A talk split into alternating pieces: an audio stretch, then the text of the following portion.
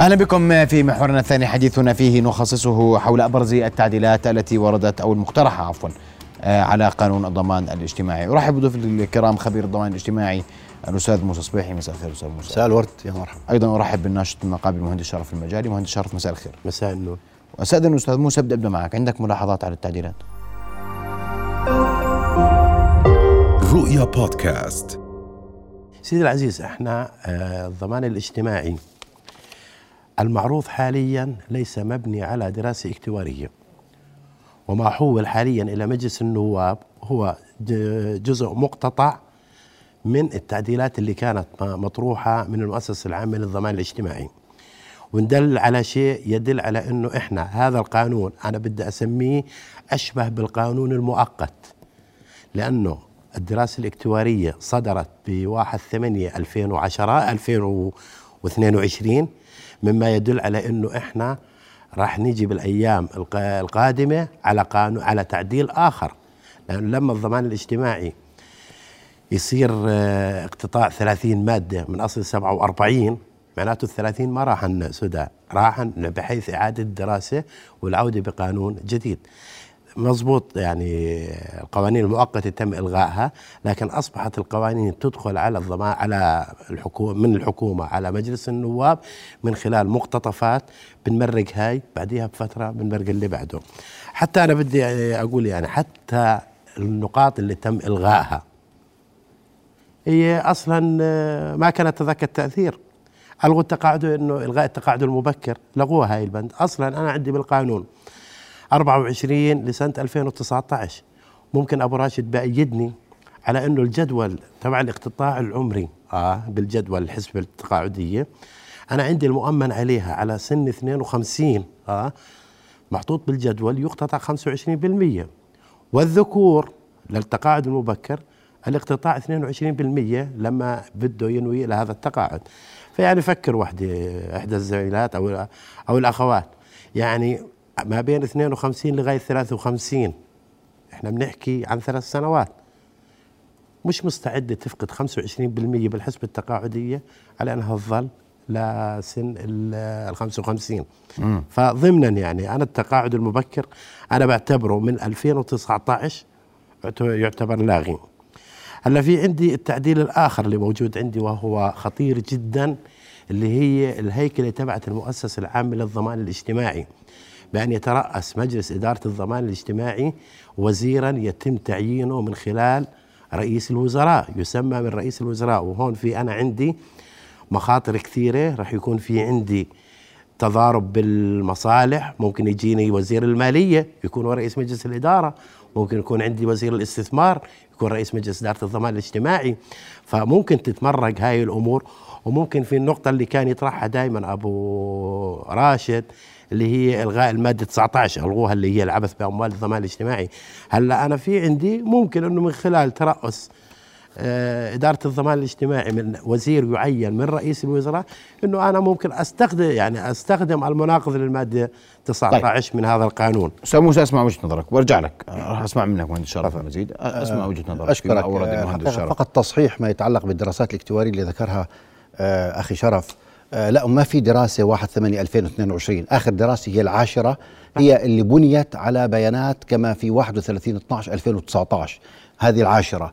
الحادية عشرة القادمة هي التي ستبنى على بيانات 31 12 2022 فقط للتصحيح فيما يتعلق بالدراسات الاكتوارية يعني ما في أنا لا. أعلم أنا لا أعلم فيما إذا كان آه، أخضعت هذه التعديلات ال- آه، الطفيفة ال- في نسختها الأخيرة الآن اللي هي آه، تناقش الآن في البرلمان فيما إذا المعتمدة، ما إحنا ننسى ال- أو, آه. أو خضعت لدراسة إكتوارية أم لا لا أعلم لكن معظم التعديلات هي تمس آه، الإخوة المؤمن عليهم العسكريين وبالفعل يجب أن تكون خاضعة التعديلات العسكريين تحديدا يجب أن تكون قد خضعت لدراسة اكتوارية لأنه لها آثار مالية عديدة جدا ولنا عدد من الملاحظات وتم تقديمها آه، أنا قدمتها وقدمتها أيضا باسم جمعية آه، بيت الضمان تحت التأسيس.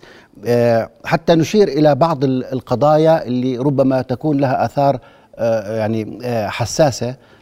بديش أستخدم كلمة خطيرة بالمستقبل سواء ما يتعلق بالشق ال- المتعلق بالإخوان المؤمن عليهم العسكريين أو ما يتعلق ببقية المؤمن عليهم ما يتعلق بالحوكمة آه، أيضا آه، ب- آه، لكن هو الحوكمة لم تمس بشكل واضح بمعنى إنه التغيير فقط على موقع رئيس مجلس الإدارة. ربما انه خطير الحكومة؟ طب مهم جدا. ربما أن الحكومة يعني فعلا تعتزم إلغاء وزارة العمل ولذلك لكن أقرب وزارة إلى عمل طبيعة عمل مؤسسة الضمان هي وزارة العمل. ولذلك أنا مع الإبقاء مع أن هذا الوضع لا يشكل الحوكمة التي نريد لمؤسسة الضمان الاجتماعي لكن الوضع الحالي أن يرأس مجلس إدارة مؤسسة الضمان وزير العمل هو الأفضل. لو جاء وزير المالية كما قال الأستاذ شرف لا هنا طبعا هذا خطير جدا لأنه في تضارب مصالح واضح. أين التضارب المصالح؟ أن الحكومة تقترض من خلال وزارة المالية من خلال سندات الخزينة تقترض من الصندوق. ولا يجوز أن يكون رئيس مجلس الإدارة هو وزير المالية. تضارب مصالح آه، أصبح. أنا أستبعد تماما أي حكومة عاقلة لا يمكن أن تأتي بوزير المالية لي- لكي يرأس مجلس إدارة مؤسسة الضمان إلا إذا إلا إذا كفت تماما عن الاقتراض من مؤسسة الضمان الاجتماعي. لكن الشيء المتعلق وحسن من الحاكمية الرشيدة داخل المؤسسة هو نائب رئيس مجلس الإدارة. يجب ألا يكون لا هو حاليا المدير العام هو يعني يكون نائبا لرئيس مجلس الإدارة مدير عام المؤسسة. ورئيس مجلس الاستثمار أيضا نائب رئيس مجلس الاستثمار هو رئيس صندوق الاستثمار أموال الضمان. فجاءت الآن بالتعديلات وهي تعديلات جيدة يعني تمس أو تحسن الحوكمة بشكل طفيف جدا أن رئيس أو نائب رئيس مجلس إدارة مؤسسة الضمان ينتخب من خلال المجلس. شريطة الا يكون مدير عام المؤسسه ولا رئيس صندوق الاستثمار. وأن أيضا نائب رئيس مجلس الاستثمار لاحظ يجب أن يعني ينتخب أيضا من مجلس الاستثمار لكن يجب أن لا يكون لا مدير عام المؤسسه ولا رئيس صندوق الاستثمار. هذا جيد آه، إلى حد ما يعني يحسن بشكل طفيف جدا الحاكمية الرشيدة. لكن أيضا في هذه التعديلات لدينا ملاحظات مهمة تتعلق مثلا بانه نعطي صلاحية للمنشآت لتخفض الاشتراكات عن المؤمن عليهم. الأردنيين لاحظ الأردنيين اللي دون سن الثلاثين نخفض الاشتراكات عليهم من باب مساعدة هذه القطاعات. طبعا لمنشآت القطاع الخاص جاء النص كاملا. هذا خطير جدا لأنه سا يعني يتخذ ذريعة لكل شركات ومنشآت القطاع الخاص لكي تخفض الاشتراكات وبالتالي إحنا بنحرم المؤمن عليه الأردني لاحظ أننا نقدم بهذا التعديل حماية اجتماعية منتقصة للمؤمن عليه الأردني الشاب اللي دون الثلاثين بينما نعطي الحماية كاملة للشاب اللي دون الثلاثين غير الأردن حماية كاملة بالكامل صحيح. وأنا وضحت هذا. طبعا هو الهدف هو الهدف تحفيز قطاعات العمل المختلفة على تشغيل الأردنيين ضمن هذه الفئة العمرية اللي تعاني من نسبة بطالة مرتفعة لكن هذا حجة باطلة مئة بالمئة ولا يمكن أن نحل مشاكل معينة على حساب إنقاص أو الانتقاص من الحمايات الاجتماعية لفئة الشباب. ضارة مهندس جدا. بهذه الفئة لا دراسة اكتوارية 22 ما فيش دراسة اكتوارية. سيدي لا هي هلا الدراسة إحنا على صدد إنه أوكي دراسة دراسة, دراسة سا- اكتوار أنا في اجتماعنا مع لجنة الأعمال النيابية وجهت سؤال لا مدير عام لعطوفه مدير عام الضمان الاجتماعي. قلت هل نحن بصدد آه، قانون آخر بعد هذا على الدراسة الاكتوارية القادمة؟ لم نستقبل أي إجابة لا أحد يستطيع لأنه- يجيب على هذا السؤال لأنه أساساً. لأنه لأنه ليش؟ لأنه لا تستطيع أن تستبق سيدي- نتائج سيدي- أي دراسة سيدي، اكتوارية أنا- قادمة كيف يعني؟ اسمح لي. القادمة ستبنى على بيانات أنا وجدت- الضمان الاجتماعي أنا- أنا في وجدت 31 شخصياً- 12 2022 أستاذ كيف محمد. سنتكهن بالنتائج أنا لكن وجدت- الدراسة العاشرة التي أعلن عنها وت- وقامت على بيانات 2019 كانت مطمئنة إلى حد ما إذا كانت نتائجها هي لم تنشر. حتى هذه اللحظة لكن ما صدر. ما رشح من تصريحات من إدارة الضمان السابقة بهذا الجانب أنه نقطة نقطة آه، التعادل ستكون في عام 2039 والنقطة الثانية في عام 2051 أو 50 والثالثة 2061 يعني الوق- الوضع المالي لمؤسسة الضمان أكثر من مريح، لا أريد أن أستخدم مريح، أكثر من مريح إذا صدقت هذه المؤشرات، أنا لم صدق. الدراسة الاكتواريه على أنا أحكي لم تنشر الاكتواريه يا لا زلمة. التاسعة ولا العاشرة. يا موسى. ما هو أنا يا في دراسة يا فيش دراسة. لا، لا، في لا في أرقام. لا. هو أنا شو أنا شو سيدي شو بدي الدراسه يخليني- الدراسة ملزمة إذا اليوم إحنا مؤسسة بنشكك في بالدراسة. 2019 يا أستاذ موسى. أنا أنا لا أشكك. أنت بتقول لي إذا الدراسة لم تنشر. هذه الدراسة. نعم لأنها لم تنشر. وباقي من حقنا آخر دراسة نشرت هي الثامنة. التاسعه والعاشره لم تنشر. ليش؟ ما لا أدري. إصرار. إحنا طلبنا بنشرها لم تنشر. لا أنا بدي أحكي شغلة يعني. أنا ممكن آه، تلاحظوا ملاحظة. أنا بلاحظ في توأم ما بين- ما بين قانونين قانون الانتخاب وقانون الضمان الاجتماعي. في كل دورة انتخابية يعرض القوانين. يعني كل دورة نيابية كل مجلس نواب قانون الضمان الاجتماعي يعرض عليه زي قانون الانتخاب.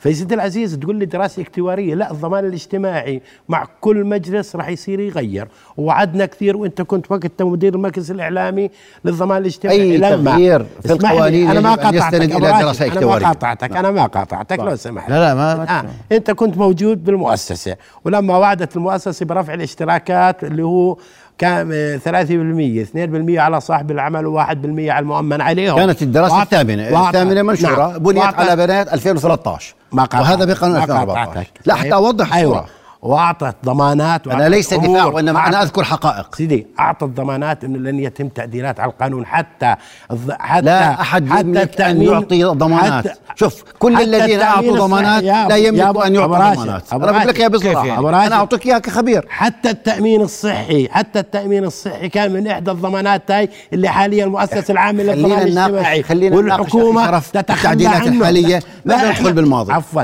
إحنا كيف يعني فقدنا ندخل؟ الثقة. الماضي بيحكي عن الماضي. جزء يا الثقة سيدي أنا ببني ببني مستقبلي على الماضي بدون ماضي أنا ما أنا لا يوجد ثقة لا يوجد ومشان ثقة هيك أنا بقول. لك مشان هيك بقول لك اذا اذا حدث ثقة. حدث معلوماتك عن الدراسات الاكتوارية أنت بتعطي معلومات غلط سيدي أوكي أنا بقول لك أوكي يعني 2014 بني على دراسة أوكي. اكتوارية الثامنة التي التي. تبنت أو بنيت على بيانات الضمان في سيدي. 31 12 إحنا 2013 بقول لك بطلنا نلحق على. الضمان في الدراسات الاكتوارية 2010 بني على دراسة 2007 أبو راشد، الدراسه الإكتوارية السادسة أوجه لك سؤال أنا لو حافظ كل. الدراسات الاكتوارية أوجه لك سؤال لو سمحت صار أنت هلا حاليا اصبحت تصير في حيرة لما تلاقي مؤمن ضمان صحيح. اجتماعي صحيح. تعرف على صحيح. اي قانون صحيح صار أنا, أنا بتفق معك. بطلنا نعرف. هذه النقطة أنا بتفق يعني معك حتى تماماً. أنا أقول لك أنا أقترح على المؤسسة العامة للضمان الاجتماعي كيف إدارة الترخيص. بتحط ترميز على السيارات ينحط ترميز عند رقم التأمين. يقول لي هذا 2009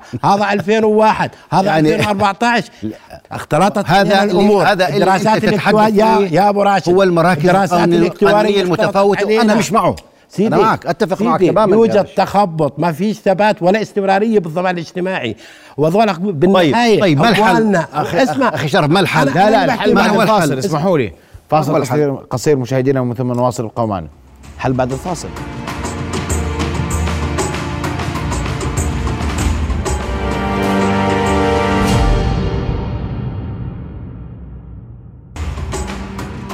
نواصل حوارنا وضيوفنا الكرام. وقبل مواصلة الحوار أرحب عبر الهاتف بوزير الصناعة والتجارة وزير العمل الأستاذ يوسف الشمالي مساء الخير معليك مساء الخير أخي محمد. سيدي لديك تعقيب على ما يرد في حلقة اليوم من ضيوف الكرام؟ تفضل.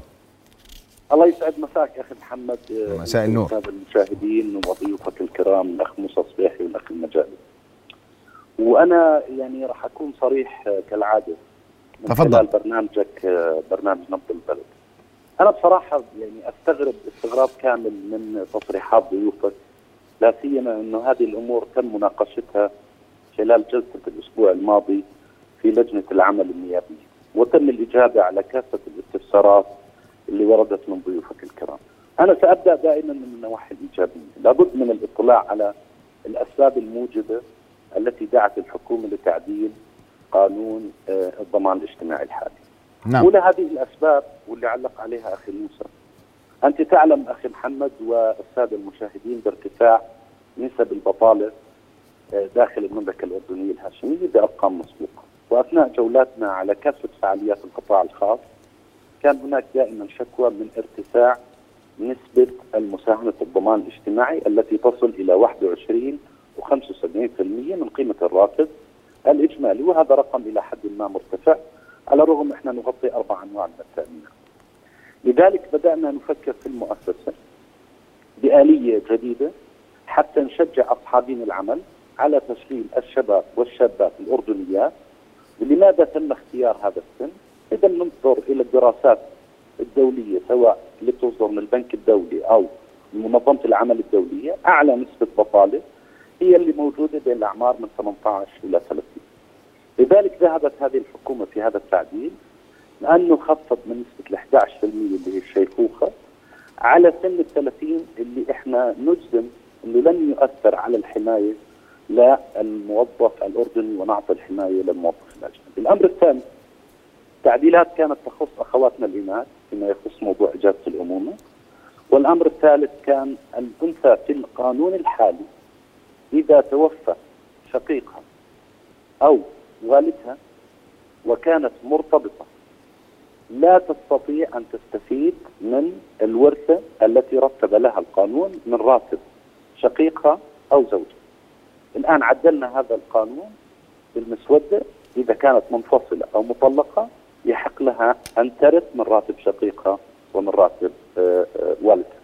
الأمر الآخر والأهم اللي بيغطي 80% من التعديلات هي تنظيم تقاعد اخواننا اللي إحنا دائما نعتز ونفتخر فيهم من الأجهزة الأمنية والقوات المسلحة. أنت تعلم أخي محمد والأخ موسى وضيفك الآخر الأخ المجالي إنه اعتبار من 2023 سيتم إلحاق المتقاعدين من الأجهزة الأمنية إلى تقاعد ضمن ترتيب معين ورد في القانون حتى يصل إلى سن ال 45 ستقوم وزارة المالية بتغطية رواتب المتقاعدين من الأجهزة الأمنية ومن القوات المسلحة.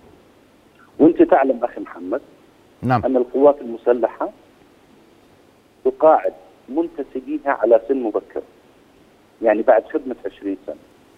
إذا ننظر إلى أعمار المتقاعدين العسكريين أعمارهم تتراوح ما بين 39 و40 و41 وهذه سياسة معتمدة لدى الأجهزة الأمنية والقوات المسلحة كما ذكر خلال الاجتماع للمحافظة على رشاقه القوات الأمنية. لذلك لابد كان من الذهاب في هذا التعديل. اثنين كان هناك مكرمه ملكيه من جلاله سيدنا بإضافة سنة إضافية على الخدمة لمن كان على رأس عمله في 10 6 20 20 الآن التعديلات اللي كان في انتقاد عليها من قبل ضيوفك الكرام اللي أحترم واجل فيما يخص الحاكمين. بكل هياكل مؤسسات الضمان العالمية تتكون من ثلاث مكونات رئيسية. تتكون من العمال تمثلها النقابات وتتكون من أصحاب العمل تمثلها غرف الصناعة والتجارة ورئاسة المجلس في كل مجالس الضمان في العالم هي للحكومة بغض النظر هل هو وزير العمل، الصناعة، الاستثمار وما ذهب إليه الإخوان هل يعقل أنه نجيب وزير مالية بتنسيب من دولة رئيس الوزراء وموافقة المجلس أن يترأس مجلس إدارة الضمان؟ هذا كلام يعني حقيقة إحنا ذهبنا بمطلق الشفافية هناك خارطة التطوير للقطاع العام وكان هناك اقتراح وما زال اقتراح في إلغاء وزارة العمل ذلك ذهبنا بهذه التعديلات أن يبقى رئاسة مجلس الضمان الاجتماعي بتنسيب من دولة رئيس الوزراء وموافقة المجلس. الآن نأتي على موضوع الدراسات الاكتواريه اللي حكاها أخونا المجالي. وإحنا ردينا عليه خلال اجتماع لجنة العمل في مجلس النواب. أنا نفسي أفهم من وين جاب إنه في دراسة اكتوارية تم تسليمها، أنا والله لم أطلع عليه ولا مؤسسه الضمان اطلعت عليه. أنا بتمنى أخونا الفاضل من وين مصدر معلومته إن هناك في دراسة اكتوارية؟ اطلاقا ما في دراسة اكتوارية. والتعديلات اللي إحنا أجريناها شرحنا للإخوان وكان هناك موافقة مطلقة إن سنة ونص بنعمل مع القوات المسلحة وكل الأجهزة الأمنية بماراثون كامل عبين ما وصلنا لهذه التعديلات اللي 80% من تعديلاتنا هي لصالح تنظيم تقاعد إخواننا من الأجهزة الأمنية والأجهزة العسكرية. لذلك كان لابد من إدراج هذه التعديلات وإرسالها بصفة الاستعجال نعم إلى مجلس النواب نعم. ومجلس النواب الآن هو صاحب القرار بقبول هذه واضح جدا التعديلات معي. أو التعديلات. نعم أشكرك كل الشكر وزير الصناعة والتجارة وزير العمل يوسف شمالي كنت معنا عبر الهاتف اوضحت الملاحظات التي وردت. وبدي أسمع تعقيبكم يعني واضح ما فيش دراسه تفضل. إحنا كان الصوت أول إشي مش واضح كثير انه بس أنا حسب في اللي فهمت إنه علق على الدراسات الاكتواريه ما فيش دراسة اكتواريه المعلومات- ما كويس ما فيش دراسات اكتواريه طيب. ما في هلا. طيب الموضوع هذه التعديلات لا ليست ما هو دراسة. معلش أنا ما س- الصوت كان منخفض جميل عليه. جداً يعني. أنا ما سمعت لكن ما يتعلق بال بالتعديلات التي تخص المؤمن عليهم العسكريين إذا ما في دراسة اكتواريه فهي مشكلة كبيرة. لماذا؟ لماذا؟ يعني هاي- لأنه لأنه التعديلات خفضت الاشتراكات على الإخوان المؤمن عليهم العسكريين، خفضتها عن عما تدفعه الجهات الرسمية يعني وزارة المالية عنهم من 22.5% إلى 17 إذا نسبه وربطته بنسبة النمو، كيف تربطه بنسبه النمو بدون دراسة؟ في نقطة ثانية أبو راشد يعني شو اذا إذا إذا نسبة النمو أقل من 5% بتصير ما يدفع عن المؤمن عليهم العسكريين 17% إذا 5% 21.5% إذا أكثر من 5% ومن هون يمكن ل 10 سنوات ما راح نتجاوز ال 5% تصبح 26% في تخفيض كبير على ما تدفعه الدولة أو الخزينة عن المؤمن عليهم العسكريين. إذا ك... وفي مزايا. طب إذا بدون اكتواريه الأعمال. كيف كيف ربطنا بالط... ب- بنسبة النمو؟ وكيف خفضنا الاشتراكات؟ على أي أساس طيب هذه نقطة، النقطة الأخرى ما يتعلق ب... أنا أحترم يعني وجهة نظر معالي وأختلف معه تماما فيما يتعلق بالشباب وتخفيض الاشتراكات عنهم، أنا أعطيتهم حل بديل. بدل ما نعطي هذه هذا الحق لكل منشآت القطاع الخاص، أنا قلت خلينا نعطيه لمؤسسة الضمان الاجتماعي تخفيض الاشتراكات عن يعني آه، عن مؤسسات أو منشآت في القطاع وليس كل المنشآت. أسألك سؤال أستاذ. معينة. اسمع، ومع ذلك أنا لست ضد أستاذ. مع لست مع هذه أنت بتقول معلش عشان. نتفق أنا وياك. انت بتقول اليوم إحنا حفظنا حق غير الاردني وشلنا حق الاردني ما إحنا هيك بنصير ندفع باتجاه تشغيل الاردني وعدم تشغيل يعني غير الاردني حتى لو كانت هذه ليست ما إحنا مخنوقين. سيدي هذه صارت الاولويه لغير لا، لا، الاردنيين سيد، بيقبل هذه ليست- الراتب اللي أقل هذه ليست حجة، هذه ليست النقطة هاي خطيرة جدا من أكثر ليش؟ من منطقة لا طبعا حتفتح باب كبير جدا لضعاف شغلة. الحماية لما الحكومة آه، عقود شراء الخدمات هذه أفقدت الأمن الوظيفي والاستقرار. فهذول الشباب اسمح لي. ليش؟ عقد عقد شراء الخدمات بأي لحظة صاحب العمل بقول لك bye.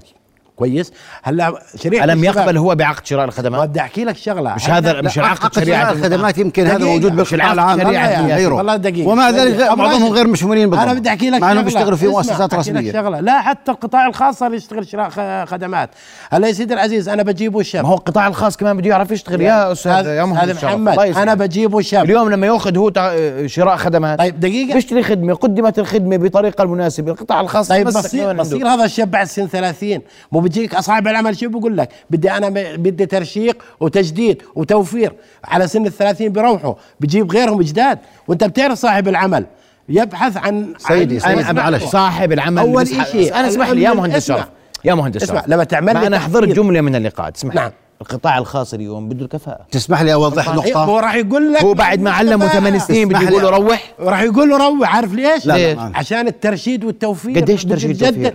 بده هلا خليني طيب، شغلة معلش. أنت صاحب منشأة بتجيب واحد بالرا... بالحد الأدنى للرواتب 260 دينار بيشغله عندك خمس سنوات بعد خمس سنوات وبده يزيد راتبه لما يخلص ويوصل سن ال 30 راتبه بده يزيد بده يكون عليك تكلفة. انت مضطر في هذيك الحالة بتقول لا أنا بدي أجدد ما دام ممكن القانون يطلعوا يجيب يسمح واحد ثاني، يجيب واحد ثاني. أقل عمره. الشغلة في قانون عمل طيب، وعمال يا إخوان؟ يا طيب، سيدي ما في ما في حماية ما في حماية. شوف عندي- أنت تنقل البطالة من فئة 30 عمرية إلى فئة 28. عمرية أخرى. تنقل التركز في البطالة. المادة 30 و28 سيف على رقبة العامل. أنت بتعرف شو معناته هذا التخفيض؟ التخفيض على إيش اجى طبعا بالقانون المعدل بنسبة لا تزيد على 50 على 50% 50% مما يدفع صاحب العمل عن تأمين الشيخوخه والعجز والوفاه تأمين الشيخوخه والعجز والوفاه عليه 17.5% 6.5 من العامل و11% من صاحب العمل. ال 11% بدها تصير 5.5 نعم. ماشي؟ 5 ماذا تعني 5.5 يعني أنك إذا عملت أنت ودون السن الثلاثين 10 سنوات مل كم سنة سيحتسب لك كم سنة سيحتسب, خمس سنوات. سيحتسب لك تقريبا آه، 32% من المدة ست سنوات و8 بالعشره نعم. من السنة وليس 10 سنوات طب الخطورة وين الخطورة حالات الوفاة والعجز مزبوط. وأنا هون قدمت لهم يعني مقترح حتى نحمي العامل الشاب في حال تعرض للوفاة أو العجز لأنه الوفاة بده سنتين سنتين اشتراك إذا تأثر بهذا الشيء وعمل ثلاث سنوات بيحسبوا له آه، 32% بيطلع عنده سنه و8 بالعشرة ما بيستفيد. لو توفي لن يأخذ راتب. اسرته لن تأخذ راتب تقاعد. العجز أيضا بده خمس سنوات. ذكرت إذا تأثرت المدة لو صار معه عجز كلي طبيعي لن يأخذ راتب. عجز. حالات. ففي خطورة. هذه نقطة مهمة جدا. حتى ما يتعلق معلش اسمح لي أنا لأنه ذكر. معالي قضية العسكريين ما فيش دراسة إكتوارية هذه مشكلة كبيرة. خطيرة. ال- التعديلات خ- يعني آه، كثيرة. ومعظمها تصب في تحسين المزايا الاخوان العسكريين وهذا حقهم ونحن معهم. بالعكس أنا طلبت بمزايا أكثر وخاصة فيما يتعلق بمن تنهى خدماته أو يحال. شوف على القانون 38 نسل ال- المعدل 45. أعطى للحكومه أن تحيل على التقاعد المبكر المؤمن عليه العسكري اللي, اللي مستكمل 20 سنة. بصرف النظر عن عمره قديش؟ ممكن يكون عمره 40 سنة. نعتبر 40 سنة. بالقانون الحالي النافذ حاليا إذا طلعته على 40 بيستمر يأخذ راتبه كما هو كما لو كان على رأس عمله من وزارة المالية إلى أن يكمل 45 بعد ذلك يحسب له راتب التقاعد المبكر مع إنه هاي الفترة الانتقالية أيضا يتم الإبقاء على إشراكه بالضمان. فبصير مدته بدل 20 صارت 25 سنة. شوف قديش. لكن بالتعديل إنه أحيل على سن 40 38. يحسب له راتب تقاعد على سن 40 كما لو كان عمره 45 وما فيش ويعطى التقاعد المبكر كما حسبته مؤسسة الضمان من مين من وزارة المالية.